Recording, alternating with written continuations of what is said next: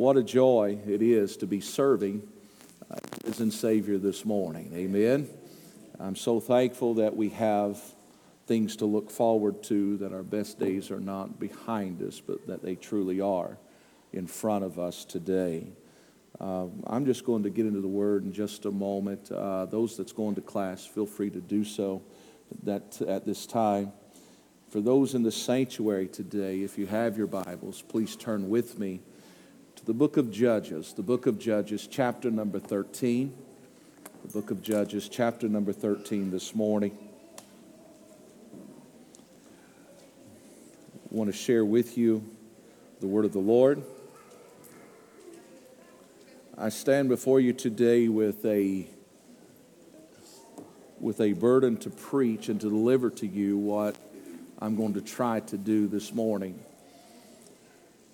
I pray that we will have ears to hear. I pray that we will embrace the responsibility that has been allotted to us in this season. I, I would love to tell you this morning that nothing is required of us, but that would not be true.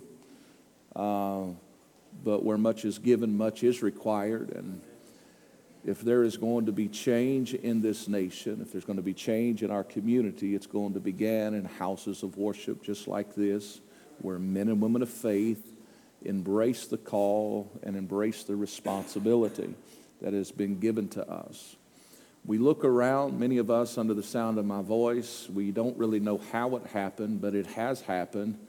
There is an older version of us looking back at us in the mirror which means that we have become the elders of the church, which means that we are spiritual fathers and spiritual mothers. But I have to ask the question this morning who are we fathering and who are we mothering? Many of the men and women that are standing in the platforms of the American church today that are true shepherds are men that used to be young men and women that used to be young women that was fathered and mothered by the saints of the church. Today we have a generation that is fatherless. They are motherless. But I would say to you this morning that this generation is very unique and we must understand the responsibility that's been given to us as men and women of faith. I do believe today that we have been called to birth a deliverance in this nation. I want to talk about that for a few moments today. If I would title this message this morning, simply be Birthing a Deliverance. And I'm going to try to cover a lot of ground this morning. Just stay with me. And I pray that we will respond accordingly of how the Holy Spirit pricks our heart this morning. Judges chapter number 13, a familiar story, but let's read it beginning in verse number 1. We find the word of the Lord, and it says, And the children of Israel did evil again in the sight of the Lord. And the Lord delivered them into the hand of the Philistines for 40 years. And there was a certain man of Zoar, of the family of the Danaanites, whose name was Manoah, and his wife was barren and bare not. And the angel of the Lord appeared unto the woman and said unto her, Behold, now thou art barren and bearest not, but thou shalt conceive and bear a son. Now therefore beware, I pray thee, and drink not wine or strong drink, and eat not any unclean thing. For lo, thou shalt conceive and bear a son, and no razor shall come on his head. For the child shall be a Nazarite unto God from the womb, and he shall begin to deliver Israel out of the hand of the Philistines. Let's read a little further. Then the woman came and told her husband, saying, A man of God came unto me, and his countenance was like the countenance of an angel of God, very terrible. But I asked him not whence he was, neither told he me his name. But he said unto me, Behold, thou shalt conceive and bear a son. And he told me not to drink. Uh, he said, Now, and now drink not wine or strong drink, neither eat any unclean thing, for the child shall be a Nazarite unto God from the womb to the day of his death. Now, Manoah, he entreated the Lord, and he said, O my Lord, let the man of God which thou didst send come again unto us and teach us what we shall do unto the child that shall be born. God hearkened to the voice of Manoah, and the angel of God came again unto the woman as she sat in the field. But Manoah, her husband, was not with her. And the woman made haste and ran and showed her husband and said unto him, Behold, the man hath appeared unto me that came unto me the other day. And Manoah arose and went after his wife and came to the man and said unto him, Art thou the man that spake unto the woman? And he said, I am. And Manoah said, Now let thy words come to pass. How shall we order the child? And how shall we do unto him? And the angel of the Lord said unto Manoah, Of all that I said unto the woman, let her beware. She may not eat of anything that cometh of the vine, neither let her drink wine or strong drink, nor eat any unclean thing. All that I commanded her, let her observe. If you was to read a little further, you would find then that Manoah says unto the angel of the Lord, he simply says, Let us make an offering unto you. And you will find that as they began to offer a burnt offering, we find that the angel of the Lord did wondrously and ascended into heaven. Now, this is a story that is somewhat familiar, probably for many of you in this room. But for a few moments today, I want us to understand that, and let me give you just a little backstory very quickly. Israel had did evil in the sight of the Lord. I wanted to try to draw some parallels this morning. We, as the United States of America, please hear me, have done evil in the sight of the Lord but I'm going to bring it a little closer to home. We, the church in America, have done evil in the sight of the Lord. I do not say that been judgmental, but I say that been very real with you this morning. That we have sat silent and we have murmured and complained about the results of our inactions and God is not pleased. But we're in a time where God is calling us to a place of consecration. I know you probably wouldn't shout me down this morning, but notice with me, we have been given great responsibility. When you look at the history of Israel, they did evil in the sight of the Lord, but after 40 years of judgment, the Lord makes an unexpected visit to the wife of Manoah and says, I understand your condition. I understand that you're barren. I understand that you are not fruitful at the moment, but there is getting ready to be a change, and you are going to bring forth a son. You are going to give birth to one that is going to be a deliverer and he is going to do, begin to deliver Israel from this place of bondage and, and, and hardship that it finds itself in. But in order for him to be brought forth in the manner that I desire for him to be brought forth, you are going to have to walk into a place of change that you are not currently in. He simply said, This child is going to be a Nazarite from the womb, meaning nothing unclean is going to come to him and therefore, while he is under your care, under your responsibility, while he's in your womb, therefore you have to become a consecrated vessel because if you're walking in impurity, you cannot give birth to that which is pure. And therefore, he begins to instruct him in a manner and simply says that, uh, tells her this, that you are going to have to accept this which I have given to you. Now, when we begin to look at the story, it seems very basic, but the reality is that we find that when Manoah begins to hear the story that has just that I've just given you, he immediately embraces the Word of God. And we find that he begins to intrigue the Lord and he says, What is it that we need to do in order to make sure that this comes about, that this comes to pass? What he was simply saying is, I believe there was a whole host of emotions that was going on in that moment of time in his life because I believe that he was probably desiring a child. But at the same time, he was hearing much more than your wife is going to bring forth a child, but he was hearing your wife is getting ready to bring forward uh, a young man that is going to be a deliverer, that's going to take your nation uh, from a place of bondage and judgment into a place of blessing and favor. Uh, what a lot of information to begin to process uh, and to try to filter through. Uh, but we find that Manoah, in this moment, he begins to realize listen, we can't mess this thing up, but we got to make sure that if this is what God is saying, we got to make sure we come into alignment with what God is talking about concerning us and this season. Uh, I want to say to you this morning, uh, we, the church of Jesus Christ, uh, need to understand uh, that we have to have the mindset that Manoah and his wife did at this time in history uh, because there is something moving, uh, something changing in this season of time. Uh,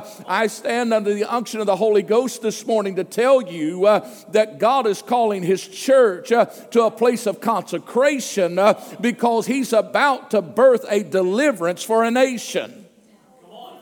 Now, notice with me, you say, why now or why us? Uh, I want to go back and I will say this to you uh, this morning. Uh, much as we see Israel had sinned and the Lord had delivered them into the hand of the Philistines for 40 years, uh, we see as the end of that season of judgment came, and you will find that oftentimes uh, when judgment was given, uh, it was always in a, after, and they would go into a place of, of 40 year judgment cycles, and we would find that there was hardships, there was difficulty, things was stripped from them. Uh, I have to tell you this morning uh, that we see that after this initial 40 years, uh, that the Lord says, Now I'm going to begin to bring you out of a place uh, and bring into a place of restoration. Uh, now, you say, Why is that important for us? Uh, we today find ourselves coming out of what I truly believe a time of selective judgment uh, as a nation. Uh, and you may have a difference of opinion, and that's fine. Uh, but when I begin to look at what has transpired uh, over, uh, over the last 50 years in this nation, uh, we have seen lots of things deteriorate. We see lots of difficulty. but one thing today that I believe that is in the nostrils of the Lord that is greater than just about anything else is the fact that when we begin to make the decision to devour the most innocent of our, of our nation. January 1973 you will find that by a decision by the Supreme Court justices, a seven to two decision, simply began to say that a woman had the right to abort that which God had created in the womb. Now, don't fall out with me this morning. But notice with me, I want to give you a backstory very quickly. In this landmark decision of the United States Supreme Court in January of 1973, this decision involved the case of Norma McCorvey, known in her lawsuit simply as Jane Roe. And it was in 1969 that she became pregnant with her third child. She lived in the state of Texas. She no longer wanted that child. As she began to appeal this and take this to court, we find that there was justices that ruled in her favor. But then the state of Texas, uh, they appealed it and they took it to the Supreme Court. And we find that on January 1973, we find that it says uh, this is their terminology and this is their thought process of the judges that was sitting there at that time. Their decision ruling this that the due process clause of the 14th Amendment of the United States Constitution provided a right to privacy that protects a pregnant woman's right to choose whether or not to have an abortion. But it also ruled that this right is not absolute and it had to be balanced. And therefore, you find that the terminology began first trimester, second trimester, and third trimester. Simply saying and trying to bring a balance and regulation. But since January of 1973, we have slaughtered, please hear me, more than any jihadist ever has, more than any other group ever has. But in the United States of America, while the church sat silent, we have slaughtered more pastors that never got out of the womb. We slaughtered more worship leaders that never got out of the womb. We slaughtered more men and women of God that was potential deliverers. Uh, and we sat silent, never did anything. If it wasn't for the Catholic Church, it would have never even been on the radar the way it is today. Yeah, but please hear me today. We are in a place where God has allowed the United States of America over the last 48 years to be under a time of selective judgment. Uh, over the last 48 years, we saw a decline. When you look at church attendance, it's declined. Uh, when you looked at family, it's declined. When you look at suicide, it's increased. Uh, when you look at violence, it's increased. Uh, when you look at hatred, it's increased. When you look at anger, it's increased. Uh, when you look at all of the stuff, uh, everything has went in a negative form for 48 years uh, because of the simple fact uh, that when you begin to destroy what God begins to birth, you cannot walk with blessing. but after a cycle of judgment, please hear me. we now in the United States of America, in the midst of things burning, in the midst of things in total chaos, uh, in the portals of glory, uh, because of the prophetic calendar that we're on, uh, we find that in this season, in this moment, uh, God says things are changing. Uh, and therefore, He's saying this uh, I'm getting ready to bring about a refreshing, a delivering, because He said, I cannot be a God that leaves my people in chaos and under judgment. You say, why? Uh, it's because the Bible's very clear uh, that He is coming back uh, for a glorious church. Uh, his word must be fulfilled. Uh, Ephesians 5 26 and 27 makes it very clear uh, that we are to walk in an upright manner, which means today that if He's coming back for a glorious church, then there has to be the glory in His church. meaning this, that there has to be a people that is endued with power power, uh, that's walking with authority, uh, that's walking with anointing. Uh, and therefore, that cannot happen uh, by a politician, uh, that cannot happen by a change of government, uh, that can only happen if there's a fresh visitation in the house of God. listen, when righteous men rule, notice there is peace in the land. but when evil men rule, there is chaos. the same goes to the church.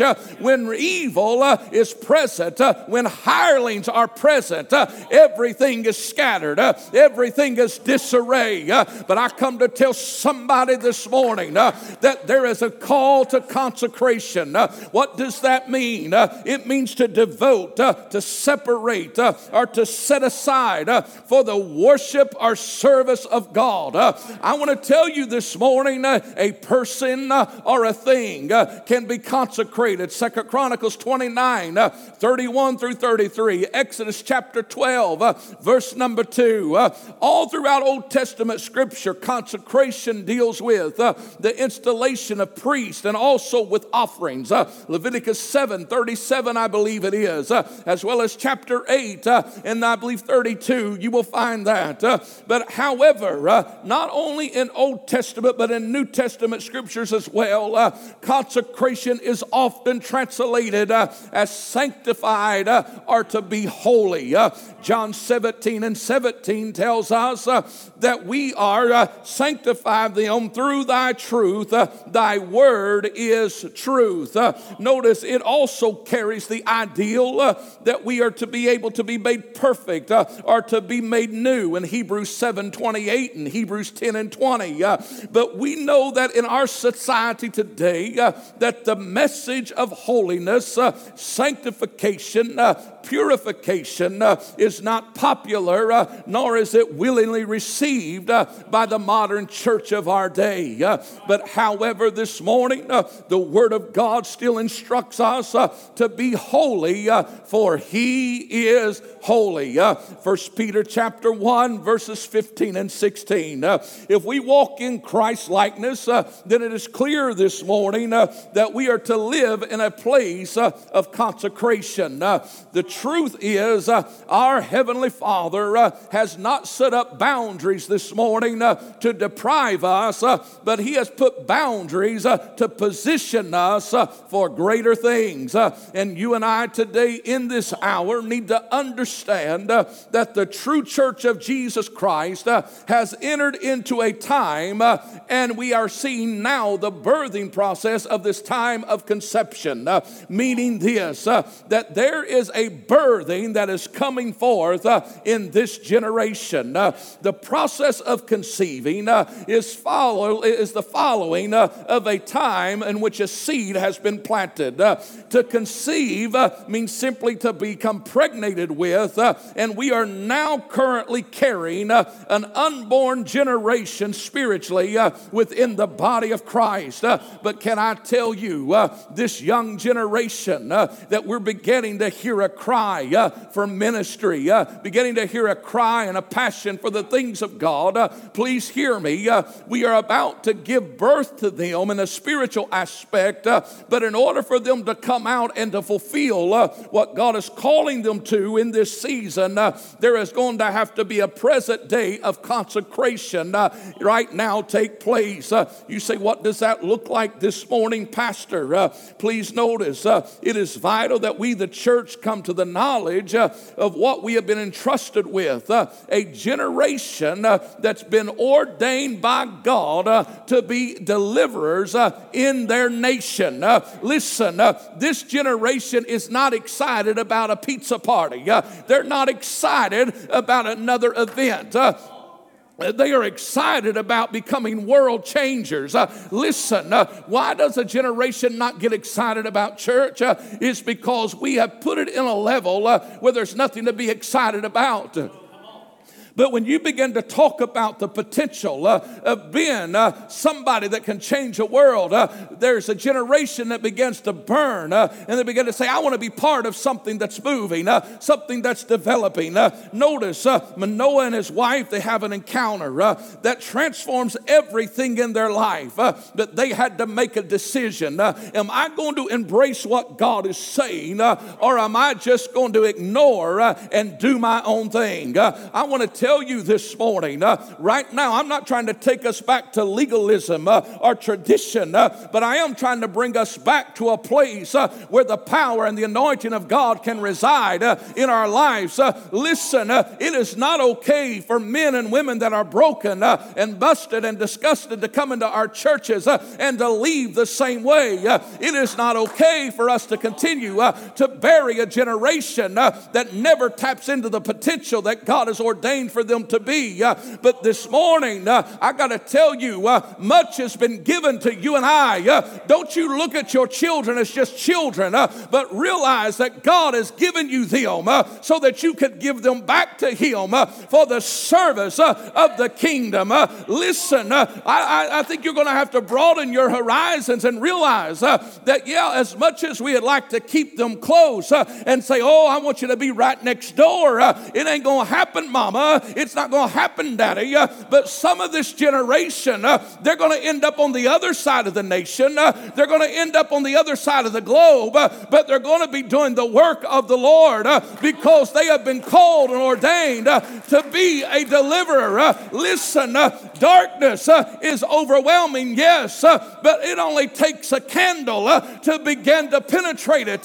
what I'm saying, it only takes one willing vessel that will walk in purity to to begin to dispel darkness. Uh, and God is calling forth a generation to do that this morning.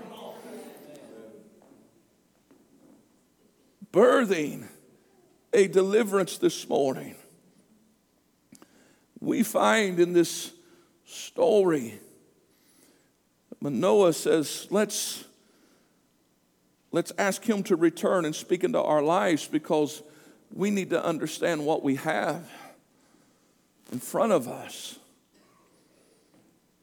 Not only was a child going to be brought forth, but there was a mandate on his life, and this mandate was weighty, it was heavy.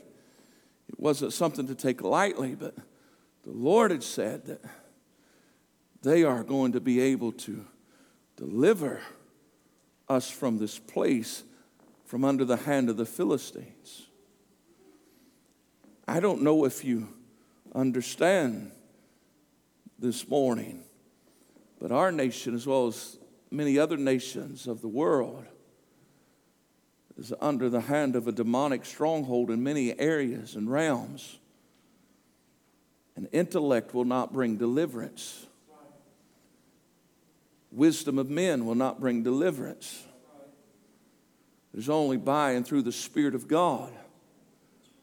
And you will find that because of Manoah and his wife becoming willing to embrace the call of God in this season, that she began to abstain from certain things in her life.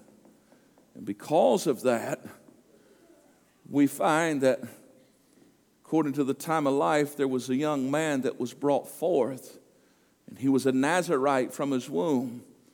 If you read through the rest of this chapter, you will find that it says, And the Spirit of the Lord began to move on him at times. It's because he was in covenant relationship. I know we don't talk about covenant too much anymore. I'm going to tell you something. It's not enough for you to know him. But you got to get in covenant with him. There's people walking in and out of the church every Sunday morning. They know him, they sing about him, they even shed a tear about him. Their emotions are affected by him, but they're not in covenant with him. Can I be so bold to tell you this morning, you can know him and still go to hell?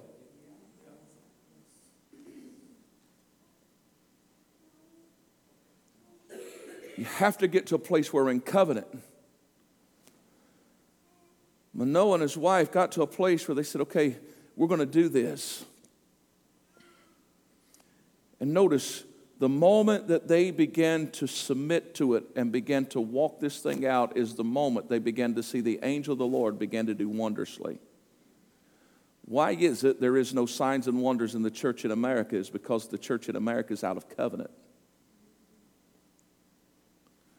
We've told our secrets to the world, and we've allowed the world to come in and cut our hair and break our covenant.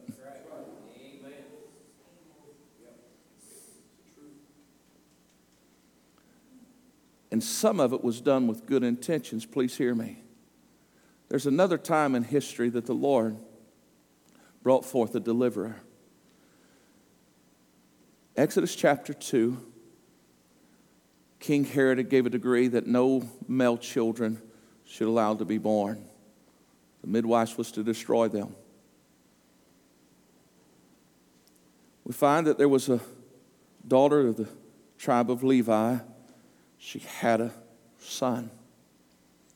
She hid him for a few months until she couldn't hide him any longer.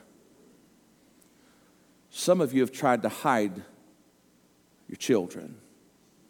Stay with me.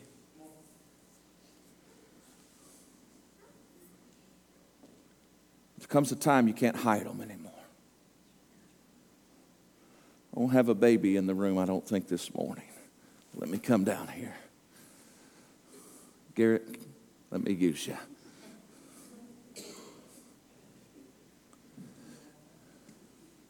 This young man, spiritually brought forth. He's a young man naturally been brought, been brought forth. Been sheltered in the church tried to be protected. Don't want nothing bad to come to him. Don't want nothing this or that to come nigh him. All these things. It's not a bad thing. But she realized that she could not keep her baby hid any longer. So she went and she prepared an ark. Anybody remember the story? She covered the inside of it with slime and she said, What am I going to do? And she took him. I won't make you lay down, but I'll. This is our ark today. Why not? Let's just improvise. She loved him. She wanted what's best for him. she had him over here protecting him, and then I believe she looked at it and said, "If I'm going to, I got to let him go if I'm going to." If he has any chance of living, because if something comes, they're going to get him. So I believe that she didn't just take him over here and put him down and leave him. But, but I know some of you mamas and been around mamas, and but then she, she probably got him in and out a couple times. And said, "I just don't know if I can do it or not. I just don't know." Then, well, if he's going to live, I gotta I gotta put him in the ark and no, I, I just can't do it. But then she puts him in the ark and takes him down to the riverbank. She simply says, I just don't know. All I know is if I keep him where he is, he's going to get killed. He's going to die. Darkness is going to overtake him. I can't protect him, but if I put him in the ark, just maybe, just maybe, something unexpected happen. Can I tell you that ark is a picture of Jesus?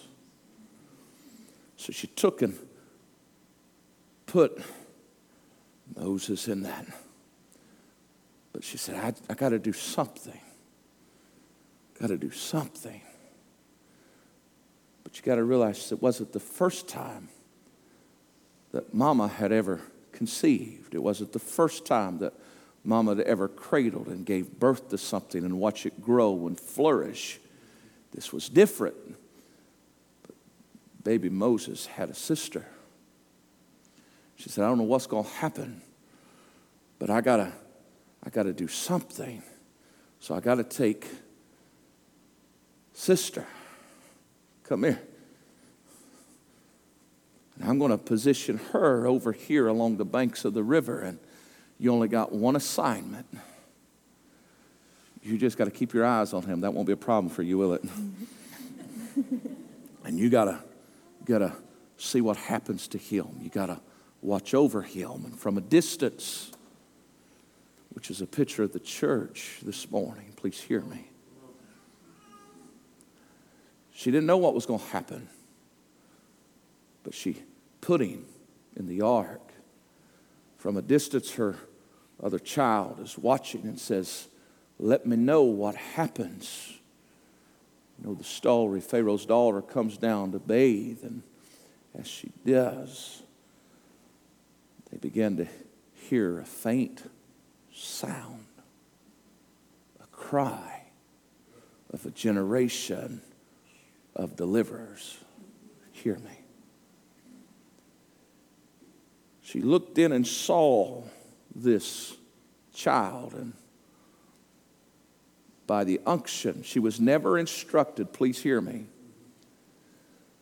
Moses' sister was never we never read where she was instructed by her mother on what to do other than to simply keep watch. But by the unction of the holy spirit this sibling runs to the riverbank. Stay with me. And says to Pharaoh's daughter and her maidens, Would you like for me to get a nurse to take care of this Hebrew child? And they said, Oh, yeah.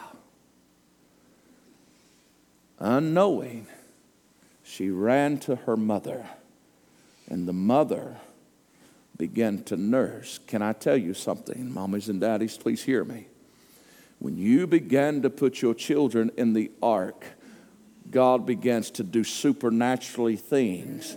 And that which you think you're letting go of begins to be brought back. And now, a mama is getting ready to nurture and grow for a season in the most infant stage that which she had gave birth to. Now, we find that then, so he is up out of the ark, no longer in a place of uncertainty, but now he is positioned back in with his family, okay? But when we find now there's coming a day, though, in the very near future, that he's getting ready to be given an assignment. This assignment is to learn the culture, learn the, the way things operate in that kingdom that was bringing hardship to the people of God. And God, all the while, was orchestrating something that no man understood or comprehended in the natural. And the baby that she rescued, please hear me, out of the riverbank was the one that was going to deliver the children of Israel from the strongholds of Pharaoh. I want to tell you something this morning. Right here's a generation that God has entrusted us with, and we're going to have to learn how to let them go into the presence of God.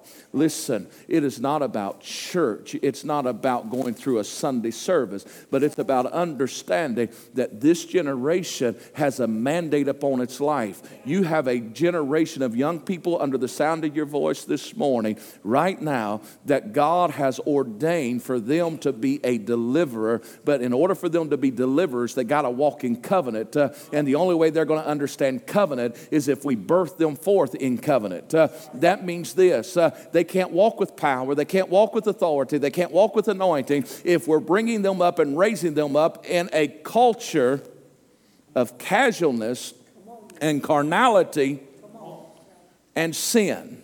You may be seated this morning.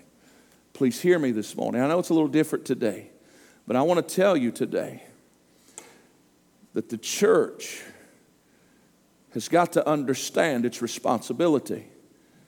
I would love to walk into this building this morning, sing a few songs with you, shout with you, make you feel good, let you experience some goosebumps, make you go home without your bobby pins in your hair, make all those types of things. There ain't nothing wrong with that.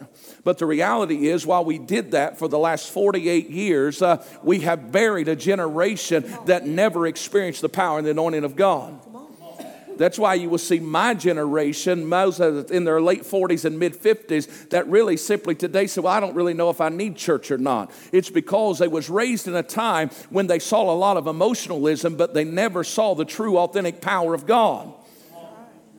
Now, I know I'm all over the place this morning, but please hear me. Just like in the day of Manoah, he said, I got to make a decision. I hear what God is saying concerning my wife, but am I going to let that which has been birthed, am I going to let it fulfill what God is calling it to be? Or am I going to settle for letting a nation and a group of people live in a state of bondage? Listen this morning. You and I can continue to go through religious activities we can continue to fool ourselves and think that, well, one day it's going to change. It will never change, my friend, until we come back to a place of consecration, where we come back to a place of holiness, uh, where we come back to a place of separation. It's not a list of do's and don'ts, uh, but it is about the simple fact uh, that we are to be set apart from the world. Don't complain about having no power, no authority, no ability to pray for the sick and see them recover. Don't talk about people being bound uh, and, and, diseased. Uh, listen, the only reason those things are present uh, in the realm that we have the ability to touch is because we are letting things be named among us that God said should never be among us. That's right. Come on. It's the truth.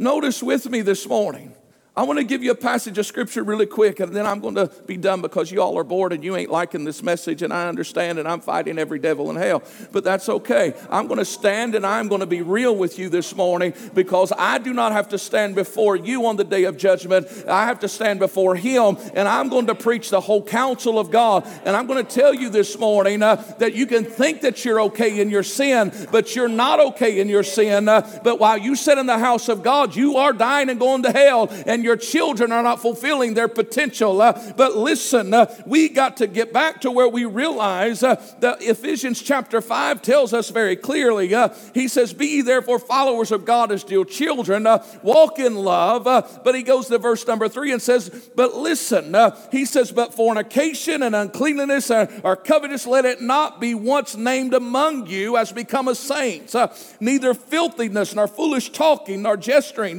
which are not convenient, but rather rather giving of thanks. For this know that no whoremonger, nor unclean person, nor covetous man who is an idolatry hath any inheritance in the kingdom of Christ. Uh, and let no man deceive you with vain words, uh, for because of these things cometh the wrath of God uh, upon the children of disobedience. Uh, be not ye therefore partakers with them, uh, for you were sometimes darkness, uh, but now you are light in the Lord.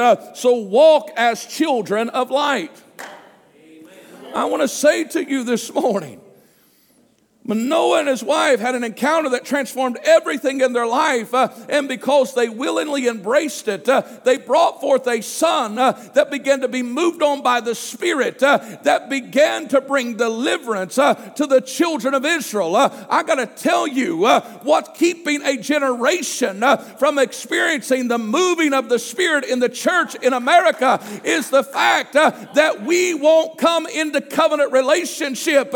we love the things of the world more than the things of God. Uh, and we got to change uh, this morning. Uh, this ain't been harsh, uh, but this has been real with you today. Uh, there's a generation that God wants to move on by the Spirit. Uh, he wants this generation to begin to birth a deliverance. but you and I got to begin to get the house purified.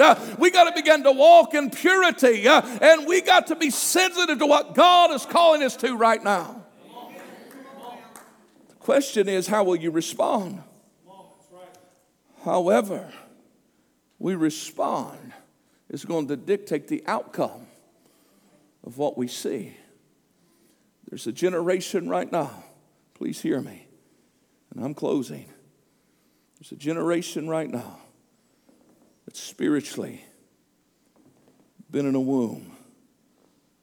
God is allowing spiritual birth to be given to it. Question is Is it been birthed in covenant or has it been birthed in disobedience? In the places where it's been birthed in covenant, God portals are getting ready to begin to be saturated by the Holy Spirit of God, and revival fire is going to begin to burn. Communities are going to begin to be turned upside down Families are going to begin to be restored. Things that cannot be described is going to begin to take place in those God portals. But for the places that refuse to come back to a place of covenant relationship, I will go on record today and tell you this without hesitation. You will see the steeples come down off their buildings and their doors will be locked and they will be reopened under other demonic strongholds with half moons on them. And the enemy will take reign over certain territories across this nation, and gross darkness will begin to destroy cities and regions, while in other regions there begins to be a moving of the Holy Ghost that begins to bring about a reviving and a restoring. I got to tell you something, this is important. Listen, I'd rather preach something else this morning, but I'm going to tell you I'm preaching under the burden of the Holy Spirit this morning. This generation has been birthed to be deliverers.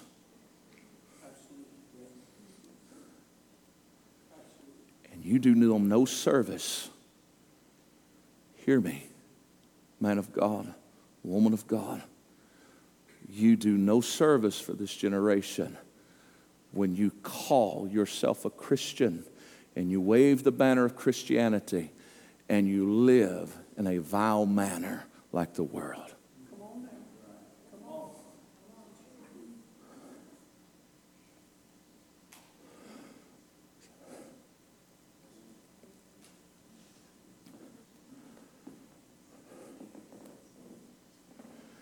I just don't know if we understand the urgency of where we're at.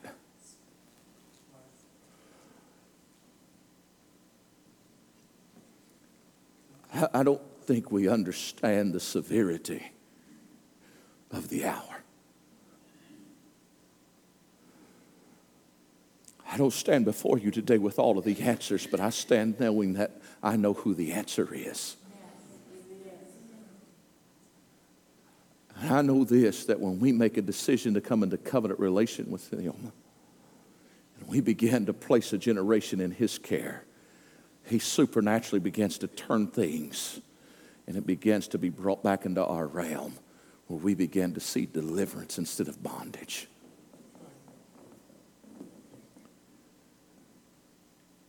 There is a hopelessness across our nation today because the church sits in a place of apathy and comfort. This morning, What are you willing to change in order to birth a deliverance for your nation? The angel of the Lord told Manoah's wife, said, Listen, this can't be part of your life. This can't be part of your life. This can't be part of your life. And I will say that when you examine what he said could not be part of their life, not everything was bad or evil. Just simply said, because of what's getting ready to take place that you don't yet know, there has to be a greater level of consecration. And therefore, I'm calling you to this because I'm getting ready to bring something that hasn't been seen for 40 plus years. And we find that when she embraced it, that a child came forth already consecrated and began to walk in that manner. The Spirit began to move on him. What God is getting ready to do, we have not seen for 50 years. Hear me as they come to the piano this morning. We've experienced good services. We've experienced God do this or that. And we don't make light of that. We celebrate that and we thank God for every time He's moved. But for 50 years, we have not saw what we're getting ready to see. Because just like Israel sinned against God, our nation, 1973, January 1973, we committed an unthinkable sin. Yes, God forgives, God restores. But in those early days, there was such falsehood and such false information that young women as well as young men are still traumatized to this day by those decisions. I've sat with men and women alike that has went down that path and 15 years afterwards and some even 30 years after. They are still in bondage by the demonic spirit that's associated with it. I've had people weep in my presence bound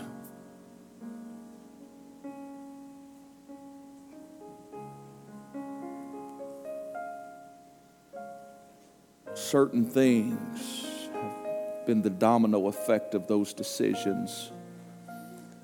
In 1992, there was an opportunity to make that right, to correct it.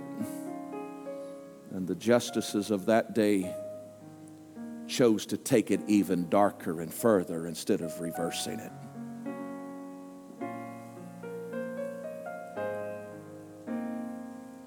Basically removed all of the balance, and then it's even become even more radical in recent days and weeks and months.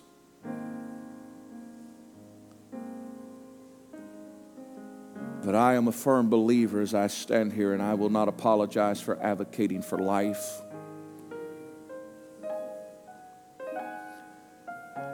But I stand before you today, there is a demonic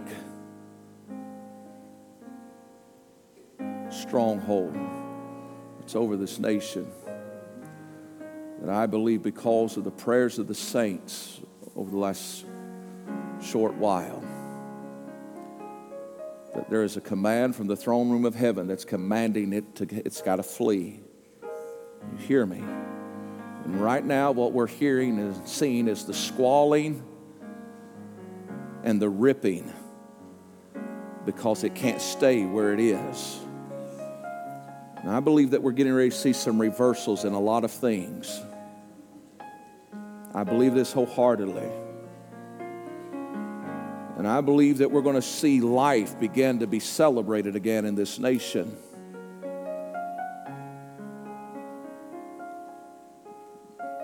But beyond that, God is calling us. And I want you to hear me this morning that God is saying this. I want you to hear, if you don't hear anything else, God has entrusted us with the responsibility to bring forth or to give birth to a deliverance for this nation.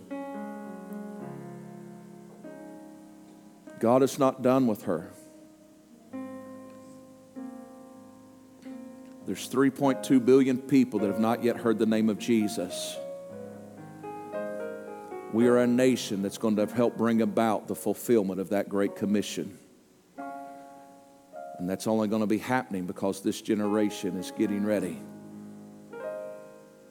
Listen, I, have in the last several weeks, I've had young people sit in my office. I've talked with them. They've shared their heart with me. Some say, you know, since you had the flags of those nations up here, Pastor, my heart my heart is pulled towards this nation. My heart is pulled towards this nation. I want to be here, and I feel God going here. In the days ahead, please hear me. As a, as a family, as a church, as mommies and daddies, you're going to have to take that child. It may not be an infant, it may be 20 years old, maybe 25 years old it may be 17 years old. It may be 14 years old, but you're going to have to make the decision to take that child and lay it in that ark and say, God, I believe that He's a deliverer. I believe she's a deliverer for your people. That means this you have to take your hands completely off. But know this that there's someone watching guard over him. It's not Moses' sister today, but it is the hovering of the Holy Ghost. Mm. And it's getting ready to bring full circle. I said everything I said this morning to say this that I believe that we're getting ready to come out of some darkness and we're getting ready to see the light of the glory of God.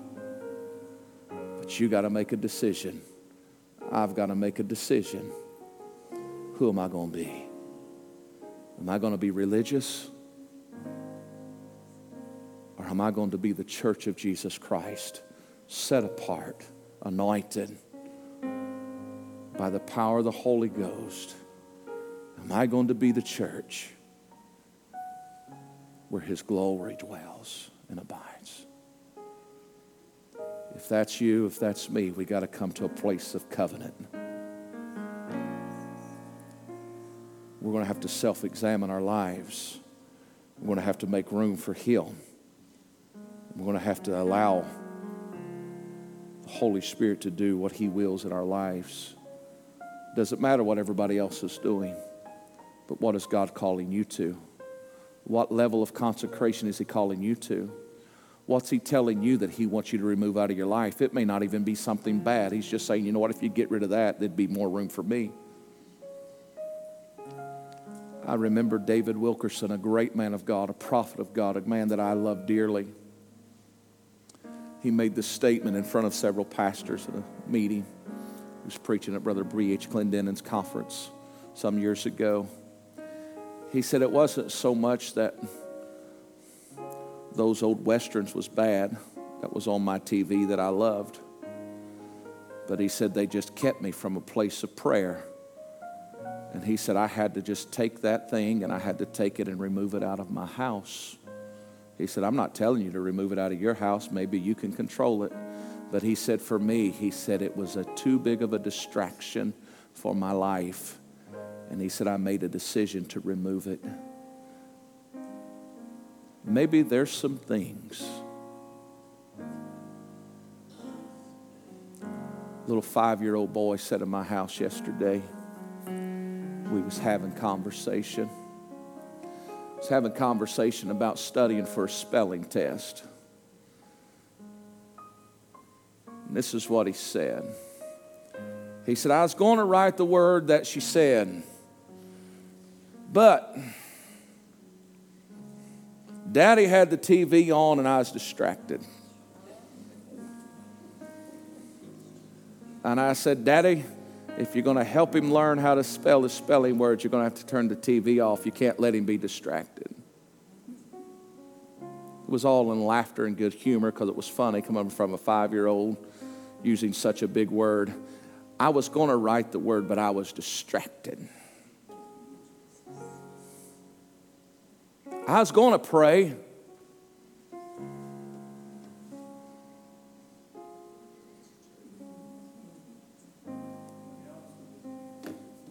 I was going to read.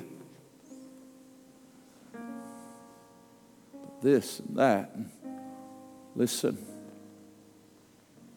if this is not in your life, and if this isn't part of your life, you will never walk in consecration, no matter how much you desire it, no matter how much you long for it. But you got to get rid of the distractions. Our distractions is keeping us from experiencing a generation of deliverers began to move in our presence under the unction of the Spirit of God. While he was yet a child, he began to be moved on by the Spirit. You hear me? While they're children, they're going to begin to be moved on by the Spirit. And as they begin to be moved on by the Spirit, some of the greatest miracles that's going to happen in the American church is going to be from a five, six, seven, eight year old boy, girl that began to be moved on by the unction of the Holy Ghost that's been ushered in in a home that's been consecrated where the presence of God. Listen, I can remember as a child hearing my mama sing. I can remember hearing my mama pray. I can remember hearing coming out of the register events my father from the basement calling out, Oh God, I was in a place of consecration, didn't even know it, Sister Vonda. But the thing is, it began to do a work in my life that I wasn't even aware of. But as that comes back to the church, man, I feel the Spirit of God. As that comes back to the home of the American Christian, your sons and daughters are about to be raised up in a place of deliverance, uh, and they're going to walk into the house of the broken and they're going to be healed. Uh, they're going to walk into the streets of a city and it's going to be turned upside down. Uh, the anointing of the shadow is coming back to the American streets, uh, just as Peter began to walk. Maybe your little baby is going to walk by and somebody going to be set free miraculously from drug addiction. Uh, listen, uh, maybe a generation going to walk onto the subway train uh, in New York City and all of a sudden uh, somebody going to say, "What in the world uh, do you have? Uh, I'm in trouble, but I want what you got." What am I talking about? I'm talking about a supernatural impartation of the Holy Ghost and fire that's coming back. get consecrated. get separated. become the man of God and the woman woman of God uh, that God's calling you to be uh, because God uh, is wanting to release them uh, to touch a world uh, in this season. Don't be their hindrance, be their help. Undergird them.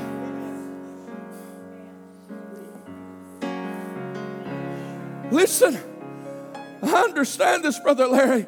I'm transitioning. I'm transitioning to the top of the mountain, but I need her to hold up my hand. But I got, come here, young man, I got to pass this sword. And, and he, this generation going to begin to swing it. But listen, in order for them to get the victory, I got to still stay in the presence of God. I can't be distracted.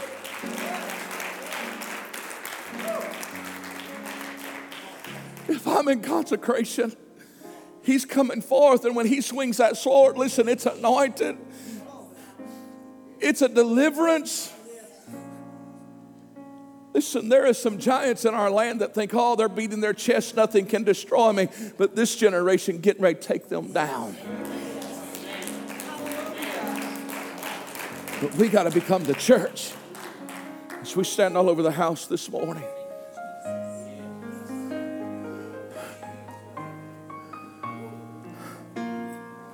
Birthing a deliverance. Birthing a deliverance. Maybe this didn't make much sense to you this morning. But right now, Are you willing just to step into that place of obedience and say, God,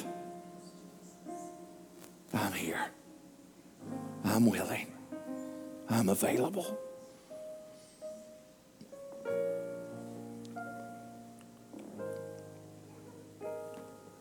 The angel of the Lord acknowledged the current condition when he showed up at Manoah's house. He said, Lady, I understand that you're barren. I understand there's not much fruit, there's not much going on. But I want you to know what's changing. I want to say to the church today, from your perspective, from where you're standing, maybe, maybe it don't look like it's too fruitful. Maybe it doesn't look like there's much going on. But the Lord says it's changing. But it says, I need you to, I need you to change. I need you to self-examine. I need you to come in agreement with me for the hour. She said, I'll come in agreement. I want to ask you today will you come into agreement with what God has for this hour? Will you get rid of the distractions in your life? Will you make your home become that place of habitation for Him to dwell? Will you do like the lady that we read of in the days of Elijah? Will you go to your house today and will you build a chamber on your wall and will you make a dwelling place?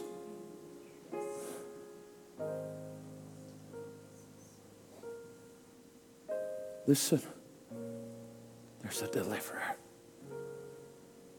There's the birthing of a deliverance. But we, we've got to be the church. I want you to come. If this message has touched your heart in any way, shape, or form, I'm not saying you have sin in your life. I'm not saying you know how you live and you stand before the Lord and give an account for your life. But I'm going to tell you something. If there's things in your life that you know shouldn't be there, you need to, you need to repent of those things and say, God, I surrender and I give myself to you and I ask you to just do what needs to be done in my life. Maybe you're here this morning say, you know what, I, I want to be obedient. I want to be able to walk with wisdom and understanding what God's doing in this hour. Maybe you need to just pray and say, God, give me wisdom on how to lead my family. Maybe I need wisdom just how to guide my children in this stage, in this place, in this season. No matter what it may be, I'm going to ask you to come find a place to pray this morning. Let's just spend a little bit of time before we go for fellowship today. Hi, everybody. This is Pastor Jade Abrams here. I want to thank you for joining us today. And I also want you to connect with us. You can find us on all the social media platforms listed below. And we would love to catch up with you, hear what God has spoke to you, and continue to follow us. And we love you, and God bless you.